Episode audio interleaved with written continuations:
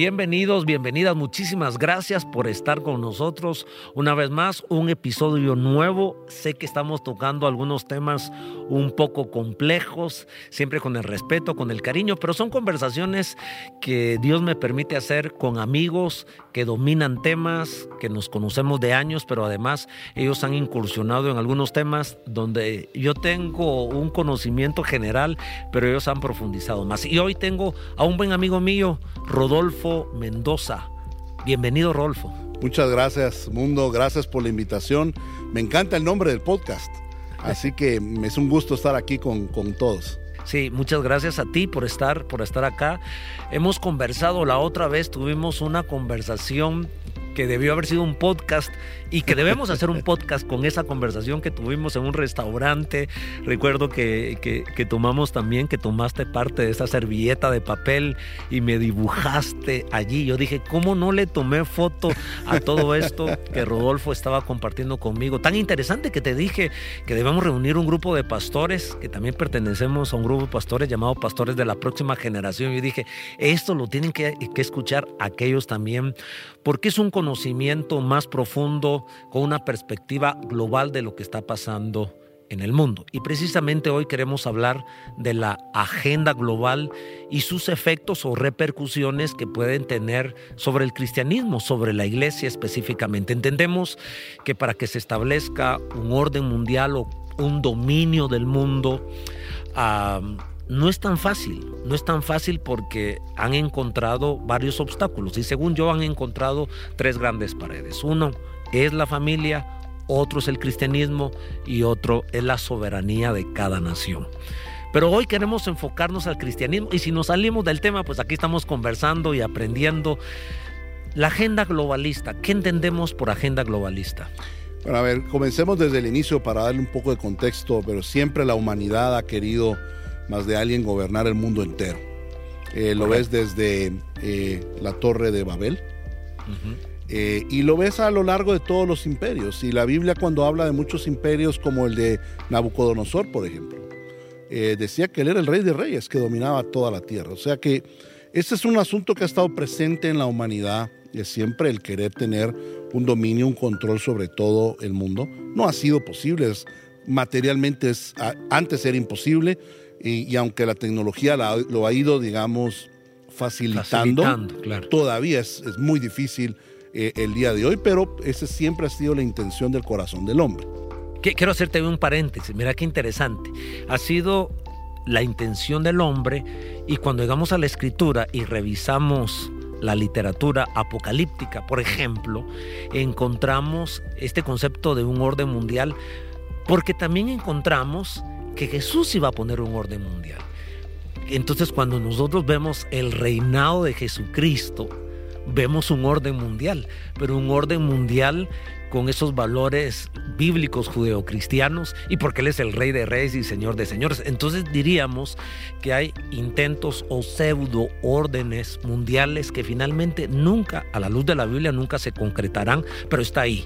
Están ahí y ahora están pujando más que nunca porque la globalización nos permite tener esta agenda global con mayor facilidad. Y, y creo que has tocado un punto importante. Si te recuerdas una de las tres tentaciones del diablo a Jesucristo en el desierto fue llevarlo a verlos a todo, digamos, todos los reinos del mundo y ofrecérselos.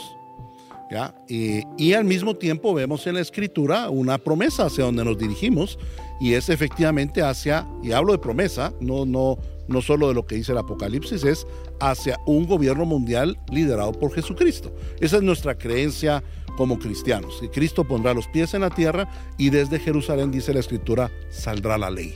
Y todos los gobiernos del mundo entonces seguirán ese liderazgo. Lo que sucede es que, pues vemos en la tentación del diablo, lo que él siempre ha hecho es imitar lo que Dios ha querido hacer a través de pervertir el corazón humano. Y ese es el problema. El problema no es tener al mundo entero siguiendo eh, un liderazgo como el de Jesucristo. El problema es la perversión del corazón humano para llegar a hacer eso, que es a lo que se opone, digamos, a, a los principios divinos. Hay una frase muy interesante que cuando Alejandro Magno, Alejandro Magno era un gran conquistador de Grecia, él fue, digamos, el primer gran líder de la civilización occidental. Y Aristóteles le dice que si él quería gobernar el mundo, debería, debería llevar su cultura a otros países. Le dijo, tú puedes conquistarlos a través de la guerra, pero para poderlos gobernar tienes que llevar tu cultura. Y de ahí nace la cultura que conocemos eh, helenística, la cual después copia el Imperio Romano, ¿ya? Y entonces se, da la cultura clásica y nace Occidente, que es lo que hoy es, digamos, lo que conocemos eh, tanto en Europa como luego posteriormente Estados Unidos. Entonces, eh, al terminar la Segunda Guerra Mundial, y aquí creo que es un punto de quiebre en la humanidad, digamos, en la dirección de toda la humanidad, la Primera y la Segunda Guerra Mundial se dio por lo que eh, eran los nacionalismos. O sea, los nazis eran nacionalsocialistas, eh. Mussolini era un nacionalista, pero nacionalista de corazones eh, dictatoriales, Entonces, terminando la Segunda Guerra Mundial, lo que los líderes de Occidente pensaron fue, tenemos que exportar nuestra cultura al resto del mundo. Eh, pensando en valores democráticos, en el capitalismo, en el respeto a los derechos humanos, pensando que si se exportaba la cultura de Occidente al resto del mundo, habrían menos guerras y en, uno, en un ambiente de paz habría más prosperidad. Ese es el concepto, digamos, del globalismo moderno. Me gusta lo que estás diciendo acá porque las guerras mundiales, ojo, no son las guerras entre una nación y otra nación. Este es un concepto globalista. La Primera Guerra Mundial, entonces, la reacción establecer un nuevo orden mundial. Es Buscando la paz, alineando las naciones para, para tener esa paz y esa tranquilidad. Tres décadas después revienta la Segunda Guerra Mundial. Entonces se tiene que establecer un nuevo orden mundial. Y desde entonces, como decís, se viene manejando esto. Y yo creo que la pandemia también ha provocado, porque fue un desafío mundial, global, y se, y se prepara el terreno para que las naciones traten de alinearse. El punto es cómo podemos llevar nuestra cultura y esta cultura ha encontrado estas barreras. La familia, el cristianismo y la soberanía de las naciones. Entonces esto es lo que nos está interesando. Eh, sé que sos un pozo y sé que no nos va a alcanzar esta media hora. Y más si yo te estoy interrumpiendo. Vamos a tener que hacer más podcast. De verdad que sí lo vamos a tener que hacer. Pero si el cristianismo se opone a esta cultura que están encontrando, al principio han sido muy sutiles. Tres décadas atrás, dos décadas atrás. Muy sutiles, muy a escondidas. Pero últimamente ya no hay sutileza, hay descaro. Así es. Eh, hay, que, entender, digamos, los, las fases por las cuales pasa, ¿verdad? Porque saliendo de la Segunda Guerra Mundial, eh, los países de Occidente que habían ganado eran países conservadores. Y aquí quiero remarcar algo. Occidente prosperó al amparo de valores conservadores morales, del cristianismo esa idea de que hay que ser progresista para que un país llegue a enriquecerse, eso no es verdad en la historia. Al contrario, cuando los valores morales de una sociedad se vuelven eh, liberales o progresistas, la sociedad decae y se desaparece. Le pasó a Grecia, le pasó a Roma y le ha pasado a todos los imperios. Entonces, quiero romper esa idea de que hay que ser, digamos, muy progresistas como para. Me gusta lo que estás diciendo. Gracias por decirlo. A ver, es que estoy interrumpiendo, pero, pero quiero sumar estos pensamientos porque creo que una comunidad que nos oye, que nos sigue, un segmento juvenil, ¿a quién no le encanta progresar? O sea, no es una palabra, una mala palabra progresar. Sin embargo, el sesgo que lleva esa palabra actualmente porque en las universidades se está enseñando el progresismo, pero ese progresismo tiene un sesgo político, tiene un sesgo social que viene a afectar realmente la moralidad de la cual estamos hablando. Además tiene una falacia. Eh, suena como que el progreso es algo que vamos a seguir avanzando y realmente el progresismo cae en la falacia de que estamos avanzando hacia algo que no teníamos y la verdad es que por esto ya pasamos mm, antes en la historia humana. ¿Verdad? Eclesiastés lo dice claramente, todo lo que es ya fue y todo lo que será ya es. O sea, la historia no es lineal, es cíclica. Y lo que estamos pasando, estos valores progresistas entrando en la sociedad mundial, es lo que pasó en Sodoma y Gomorra, es lo que pasó en Grecia, es lo que pasó en Roma. Esto ha pasado varias veces y ha hecho estragos en las culturas. Entonces, no es que estemos viviendo algo nuevo ni que esto sea moderno, simplemente estamos repitiendo un ciclo de la historia y conocemos a dónde nos dirige el ciclo de la historia. Así lo creo. Entonces regreso, digamos, a lo que sucede después de la Segunda Guerra Mundial. Occidente decide exportar su cultura y al principio exportaba valores como la democracia, que vamos a ver, todos estamos de acuerdo en la democracia, la, libertad de culto, la libertad de expresión, y lo exportó a, todos los países del mundo. Empezó a occidentalizarse, contrarios al comunismo que era ateo, ¿no? Eh, y el cristianismo floreció en medio de eso, de esa, de esa primera etapa, digamos, de ese, de ese globalismo. Luego de eso, eh, Occidente empezó a decaer en su cultura. Y eso es lo que tenemos que entender no es tanto el problema de que si eh, se exportó o no la cultura de Occidente, porque mientras exportaban el cristianismo, Estados Unidos envió misioneros a todo el mundo.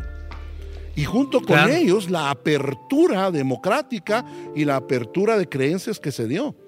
De hecho, nosotros el cristianismo nos hemos visto históricamente beneficiados de un globalismo de comunicaciones. Desde el apóstol Pablo, en, eh, que gracias a que existía un imperio romano estable, con una cultura similar y con eh, líneas de comunicación, hasta Martín Lutero, cuando la, imprenta empieza a globalizar más la comunicación, el cristianismo se ve beneficiado de esto. Y entonces en los años 80 y 90 es el boom del evangelismo mundial. Vemos crecer iglesias y mega iglesias en todo el mundo. No solamente aquí en Guatemala, lo vimos en todos lados. El evangelismo llegó a su mayor eh, punto de expresión. expresión. Pero el año 2000 vuelve a ser otro, otro punto de quiebre. Y el problema es el declive de la cultura americana. Mm. Estados Unidos había mantenido, fíjate, desde la Segunda Guerra Mundial hasta el año 2000, el mismo porcentaje de personas que se identificaban creyentes y se identificaban con una iglesia y asistían de alguna manera a una iglesia. Tenía entre 70 al 75% de su población como una población creyente era una nación de personas practicantes. Desde el año 2000 para acá, cada año va bajando. Y por primera vez, el año 2021 es el primer año en que Estados Unidos tiene ahora personas, menos personas creyentes identificadas con una iglesia que personas no identificadas con una iglesia. Entonces nos han empezado... Ah, hace un año apenas, estamos en el 22. O sea que vemos en 20 años la transformación de la cultura americana. Y entonces ahora nos empiezan a exportar esa cultura. Una cultura que no respeta los valores cristianos bajo los cuales Estados Unidos fue fundado, bajo los cuales creció, bajo los cuales prosperó, bajo los cuales llegó a ser la nación más poderosa de la tierra. Y entonces ahora nos encontramos con una cultura a nivel, digamos, global que se quiere imponer, que incluye la, la equidad, la inclusión y, lo que ellos llaman la transparencia, que traducido en, digamos, a nuestro mundo del día de hoy es eh, la equidad que atenta contra nuestros valores tradicionales de la familia, ¿sí? Eh, contra la vida del, bebé, En, el vientre, en el vientre de una madre, eh, que, que, va que apoya la, la agenda feminista, y con todo, digamos, el transgénero que viene detrás de eso, y que también incluye la injerencia eh, en decisiones nacionales. ¿ya? La política. La política. Entonces, el globalismo siempre ha tenido, digamos, cuatro grandes áreas. Eh, está el área cultural, que hablamos, el área de comunicaciones, la parte económica, hay una globalización económica y hay una parte también política. Y todo eso va de la mano. Y lo que estamos viviendo ahorita es una batalla cultural una batalla en la cual, eh, digamos, la agenda globalista lo que está buscando es decir, todos deberíamos seguir estos nuevos valores, que no eran los valores que originalmente se propagaron hace 50 años o hace 30 años. Son valores en los cuales eh, atentan contra la identidad de las naciones. Guatemala es un país conservador. Guatemala es un país donde respeta valores familiares, valores cristianos, un, país que respetamos la vida desde el vientre de la madre. Y estos valores, en cambio, eh, tratan de empujarnos eh, a, a decidir cosas distintas.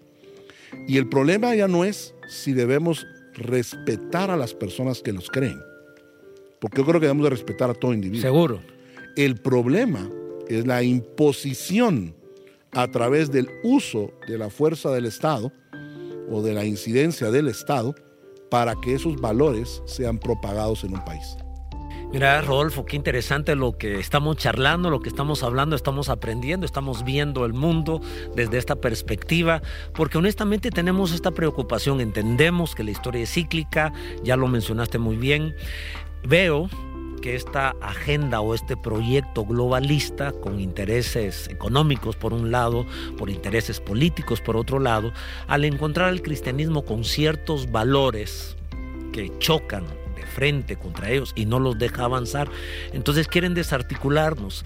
He estado revisando la teología queer, la teología queer, y con uno de sus precursores, que sabe español, es un norteamericano llamado Thomas Hanks. Este hombre saca una exégesis del Nuevo Testamento y le llama el Evangelio subversivo. ¿Y qué es lo que hace?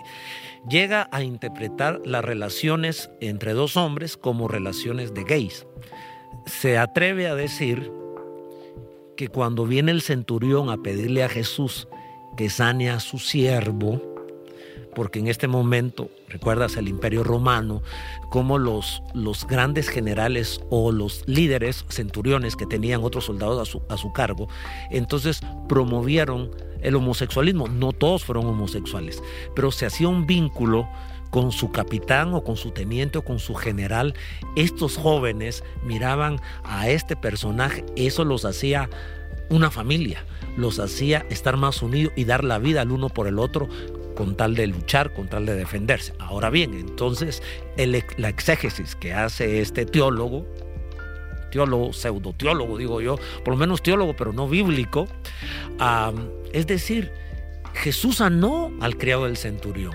Él está probando, Él está sellando, está afirmando que es buena la relación entre el ser. Y así te podría mencionar otros, otros textos bíblicos que ¿cómo se le ocurrió semejante locura? Está existiendo y está permeando. Están saliendo nuevas versiones donde ya no aparece Dios creó al hombre y a la mujer, sino Dios creó a la persona. Entonces una persona puede ser homosexual, puede ser una lesbiana, puede ser, según como yo me perciba, si me percibo animal, si me percibo computadora, si me, lo que yo me perciba y si se siente bien, hay un ataque o viene un ataque contra la iglesia, ya está profetizado, debemos orar, debemos hacer algo, pero ¿qué debe hacer la iglesia desde tu perspectiva contra estos ataques que trae esta agenda global contra el cristianismo. A mí me llama mucho la atención la historia de este eh, centurión romano y de su amigo, eh, que esta persona interpreta como algo una práctica común de aquel tiempo en la cual eh, los generales tenían su familia y además tenían un amante. Si eso fuera cierto, Jesús en ningún momento promovió esa práctica. Como no promovió la prostitución. A pesar que sanó prostitutas, a pesar que les predicó, y que la primera persona a quien se le apareció luego resucitado había sido una prostituta. Una ex, claro. ¿Ya? Una prostituta perdonada, reformada y cambiada. Claro. Todos nosotros somos pecadores que hemos venido a abrazar la gracia de Dios y hemos recibido su sanidad y bendición. Eso no significa que Él esté empoderando nuestra conducta de vida pasada. No, significa que Él está perdonando. Y en este caso, yo creo que el ejemplo es claro. La iglesia debe recibir a personas que tienen cualquier estilo de vida. Seguro. Y debemos recibirlas, debemos orar por ellos, debemos sanarles, debemos ofrecerles la gracia y el perdón de Dios a todos, a todos nosotros incluidos. Y luego de eso, seguir proclamando la verdad de la palabra que el Señor Jesús nos mandó enseñándole los eh, mandatos. Estoy, estoy de acuerdo contigo, totalmente de acuerdo. El asunto, por eso te digo, el ataque contra el cristianismo, porque nosotros decimos tenemos los brazos abiertos y, de verdad que lo estamos diciendo, tenemos las puertas abiertas de nuestras instalaciones, vengan, vamos a hablarles del amor de Dios, que Dios les ama. Y la escritura nos enseña esto, que, que, esta práctica, este amor entre dos hombres o este amor entre dos mujeres y entre otros pecados, en mentir, el robar, en fin, todo este tipo de prácticas son una enfermedad, son un pecado. Allí, al nosotros mencionar que esto es una enfermedad, con el hecho de decir que es una enfermedad, porque hablaba yo con un psicólogo y me dice, mire, yo hace 20 años cuando estudié, psicología me lo plantearon, el homosexualismo como una enfermedad, o ya no es una enfermedad, pero si le llamas a ellos una enfermedad, o a esa práctica una enfermedad, o si le llamas pecado, sos un homofóbico. Entonces habrán leyes que castiguen de una o de otra manera, que penalicen al homofóbico.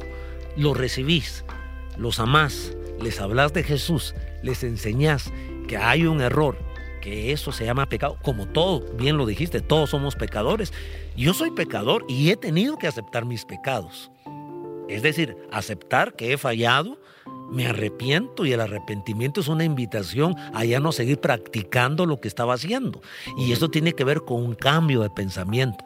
Entonces nosotros sí observamos que hay un ataque, que tiene que haber un ataque hacia el cristianismo. Sí, en este caso lo que ha sucedido con esa práctica de dos personas del mismo sexo eh, acostándose, que está prohibido en la escritura claramente, el problema es que es el primer pecado que hay una ideología completa detrás diciendo eso está bien. Porque ningún drogadito viene diciendo así nací. ¿Ya? Ninguna prostituta viene diciendo así nací. ¡Wow! ¡Qué buen punto! Sí, ninguno. Ningún pecado, ningún adúltero viene diciendo así nací. Nadie que ha cometido un pecado sabe que lo está cometiendo por sus propias decisiones. Pero el, homosexualismo es la primera práctica, digamos, que la iglesia ha denominado pecado, en la cual eh, se ha justificado así nací. Entonces hay, un, hay, una batalla entre lo que yo considero correcto y no. O sea, el relativismo moral entró allí. Y el verdadero problema aquí, regresando digamos a la agenda general, eh, no es de nuevo eh, lo que una persona haga con, con otra. El verdadero problema es quererte impedir la libertad de expresión para llamar bueno o malo lo que tú consideras bueno o malo. Porque esa agenda está tratando de cerrar la boca, decir, tú no puedes decir esto. Tú estás obligado a llamarle a esa persona como mujer o a esa persona como hombre si así se califica a ella misma. Claro. Sí. Si él se considera a sí mismo así, entonces te están obligando ya a, a hablar o a expresarte, están coartando tu libertad de expresión. Entonces ahí sí están en contra de uno de los valores fundamentales de, la democracia y de los derechos humanos. Y eso es algo que debemos, creo yo, poner un límite. Es decir, una cosa es el respetar a cada ser humano y otra cosa es el querer coartar la libertad que yo tengo de expresión, de poder llamar esto es un error o esto es un pecado, a lo que creo que es un error un pecado, porque así lo dice claramente la escritura. Estamos siendo muy desafiados por no por la globalización, que es un recurso importante que ha traído desarrollo en todas las ciencias y en todas las disciplinas humanas. No estamos en contra de la globalización. Eh, pronto estamos preocupados por un proyecto mundial, por un proyecto que está utilizando la globalización para hacer esto más rápido, para llevar su información, su contenido, su ideología a personas que no tienen el criterio todavía para decidir y para formar criterio, un niño. Entonces nos están imponiendo esta manera de pensar en caricaturas. Nos están poniendo esta manera de pensar. No digo a nosotros que estamos adultos, aunque somos pastores de la próxima generación, por ahí venía la broma, que ya, que, ya no, que ya no estamos jóvenes. Y a propósito, parece que yo soy el más viejo de ese grupo. Pero los adolescentes, los niños. Yo tengo una nieta de tres años y medio esta pandemia aceleró el uso de la tecnología en las casas, aún en nuestros países con desafíos económicos, porque nuestros niños tenían que estudiar, nuestros hijos tenían que estudiar, y ahora el estudio se hizo virtual en estos dos años que han transcurrido, entonces las familias nos vimos forzadas a comprar más dispositivos electrónicos, a tener wifi en la casa, etcétera. No puedes pasar, aunque sé que existen filtros para que los teléfonos, para que las computadoras y no permitan ciertas páginas, pero aún así, no puedes pasar dos horas, tres horas a la par de tu hijo, de tu hija. ¿Qué sucede? Yo aprendí en la universidad, en la licenciatura, hace años, que la globalización era traerte el mundo al patio de tu casa. Salías al patio y, tenías acceso y, principalmente desde lo, desde lo comercial. Pero ahora la globalización no es tener al mundo en el patio de tu casa, es tenerlo en la mano. Y yo digo, debajo de las sábanas, en la mano, en las noches, en los cuartos de nuestros hijos. Nuestros hijos, esta generación de jóvenes, jóvenes adultos, jóvenes jóvenes, jóvenes adolescentes, niños, a las 2 de la madrugada, que tengan un dispositivo electrónico con Wi-Fi, con quién están hablando.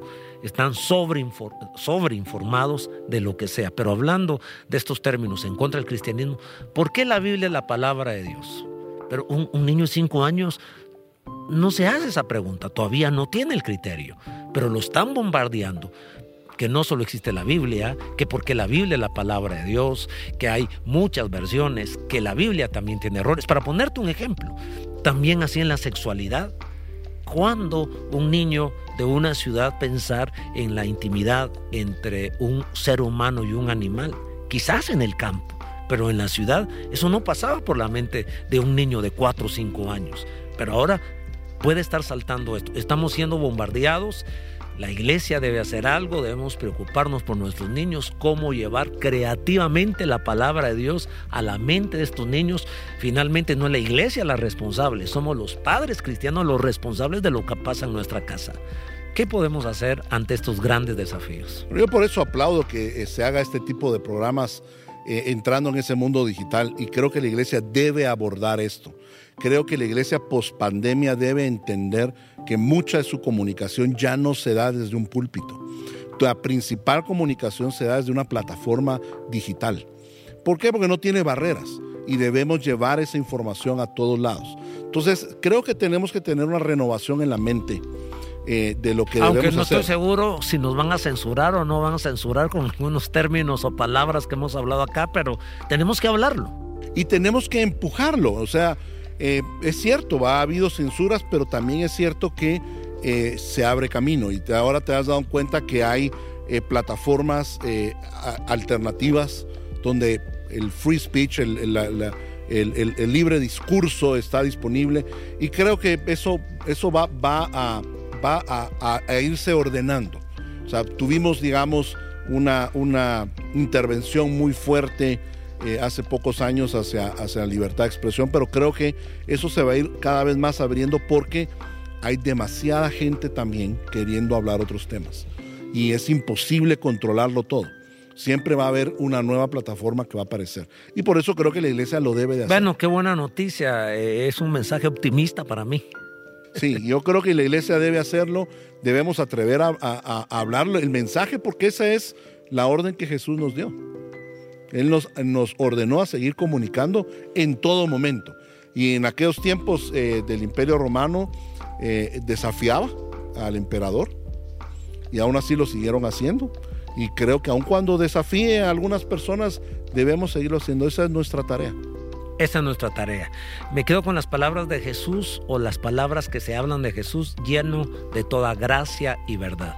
No porque tengamos la verdad o seamos dueños de la verdad, tenemos el permiso para decirlo sin sensibilidad, decirlo desde una plataforma o desde una posición antagónica o diría prepotente. Creo que esa, eso no debe acompañar al cristianismo, la prepotencia, el abuso porque tenemos la verdad e ir de choque contra la persona.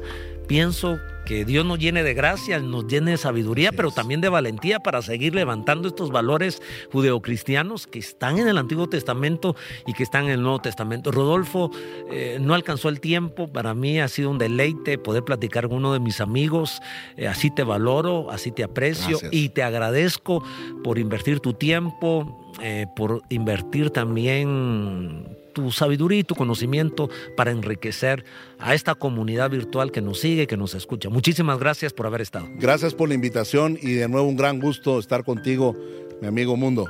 Gracias, gracias.